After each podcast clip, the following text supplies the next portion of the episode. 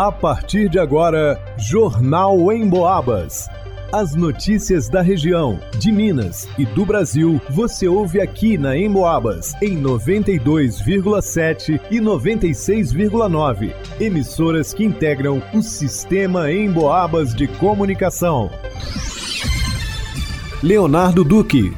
Refeição nos restaurantes populares de São João del Rei passa a custar R$ 2,90 a partir desta segunda-feira. Luana Carvalho. Alunos de Tiradentes que estudam em São João del Rei em cursos noturnos já podem fazer a inscrição para o ônibus do transporte escolar. Vanusa Rezende. A Atlético é campeão da Recopa Mineira ao derrotar o Democrata de Governador Valadares por 1 a 0. Gilberto Lima. Recuperando da APAC é denunciado por levar substância não permitida para dentro da associação.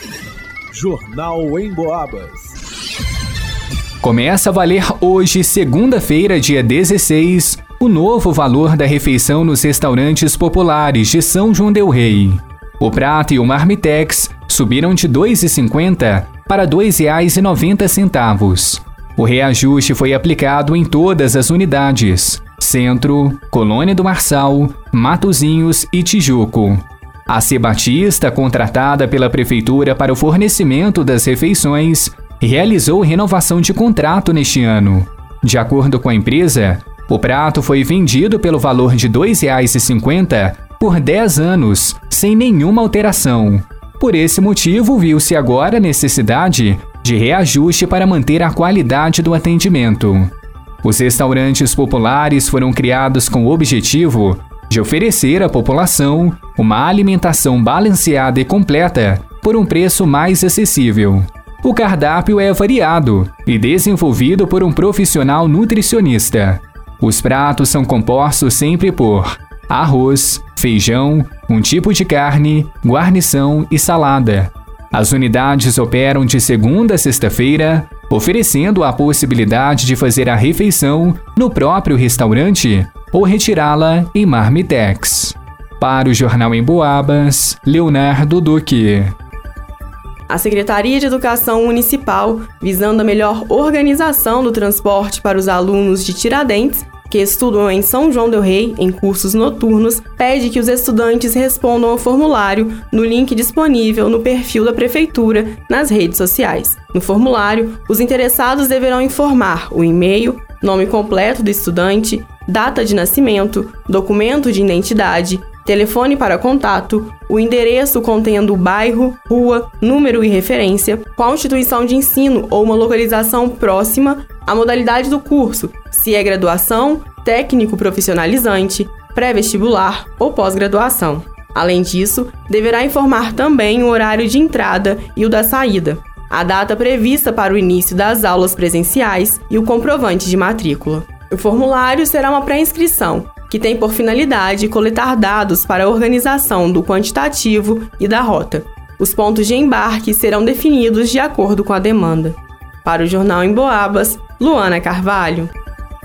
O troféu de campeão da Recopa Mineira 2022 ficou em São João del Rei. Em uma tarde quente no estádio Joaquim Portugal, o Atlético Clube começou a temporada de 2023 conquistando um título ao vencer o Democrata de Governador Valadares por 1 a 0. O único gol da partida foi contra de Gabriel Marques, zagueiro do Democrata de Governador Valadares, aos 45 minutos do segundo tempo. O Atlético que disputou o título pela boa atuação em 2022, quando foi campeão do interior, agora tem mais um troféu inédito na sua galeria. Os primeiros 45 minutos de bola rolando foi tecnicamente fraco. A torcida fazia festa e a expectativa era grande para acompanhar o time escalado por Roger Silva. Na lateral direita, Patrick, e lá na frente, vestindo a 9, Sassá, os dois grandes nomes anunciados pelo Esquadrão de Aço para a temporada de 2023. A grande chance do Atlético aconteceu aos 27 minutos, quando Lucas Balardim obrigou uma boa defesa de Gleicon. Denivias, arqueiro do Atlético, também trabalhou bem quando Gabriel Porquinho ameaçou abrir o placar para a equipe visitante. Quem ameaçou também foi a chuva, que apesar de ter rondado Joaquim Portugal, não caiu, assim como o zero não saiu do placar. O segundo tempo foi muito superior aos minutos iniciais, sobretudo com as entradas de Gui Mendes, Antônio Falcão e Douglas Pelé.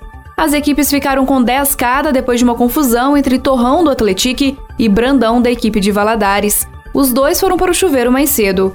O Atlético ameaçou por diversas vezes. Falcão cobrou uma falta e quase marcou os 18 minutos, com uma bela defesa de Gleicon e acertou o travessão aos 28.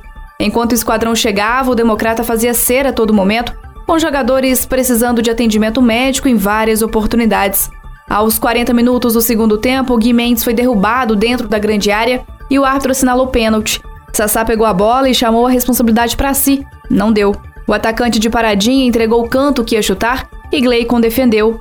A placa já havia anunciado mais 13 minutos de bola rolando, quando aos 45 minutos, Alisson Carioca cruzou da direita, Gabriel Marques desviou contra o patrimônio e a bola encobriu Gleico e entrou no segundo pau. A torcida que entoava gritos de olé pelo amplo domínio do Atlético no segundo tempo terminou gritando campeão em uma tarde histórica para o futebol são joanense. O técnico Roger Silva falou com exclusividade à Rádio Emboabas sobre a conquista. Primeiramente agradecer a Deus, né? Feliz pelo, pela vitória, pelo desempenho, pelo título. Esse título é de, de toda a nossa comissão, de todo o nosso staff esteve aqui hoje três horas da manhã para cortar o nosso gramado, arrumar o nosso vestiário, né? A nossa comida tá muito boa, tá tudo funcionando bem. Então, eu esse título não é só meu, eu como comandante, né? É, tive que mexer as peças, mas esse título é, é inteiro da minha comissão pelo grande trabalho que eles têm feito. Em uma comemoração junto ao filho, o lateral Patrick dedicou o título à torcida. Ah, feliz, mas o título é do Atlético, é da torcida e é da, é da galera. É tão feliz. Vai lá. Agora com a suspensão do início do Campeonato Mineiro determinada pelo STJD, Atlético e Democrata de Governador Valadares ainda não sabem quando vão estrear pelo estadual. O Esquadrão de Aço pega o Tombense em São João del Rei e a Pantera recebe o Democrata de Sete Lagoas no Mamudão em Governador Valadares. Para o Jornal em Boabas, Vanusa Rezende. Neste final de semana, a Polícia Militar foi acionada e compareceu na APAC de São João Del Rei, onde um inspetor de segurança relatou que os encarregados de segurança daquela unidade haviam recebido informações de que um recuperando de 34 anos, natural da cidade de Tiradentes, estaria levando comprimidos de artane para a unidade, a fim de fazer comercialização do mesmo.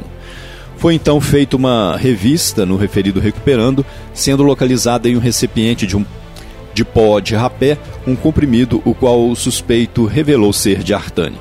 A equipe de segurança recebeu ainda informações de que o recuperando poderia ter no estômago mais comprimidos da mesma substância.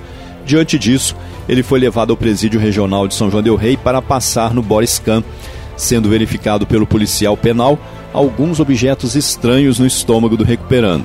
Contudo, não foi possível definir qual seria a substância descrita.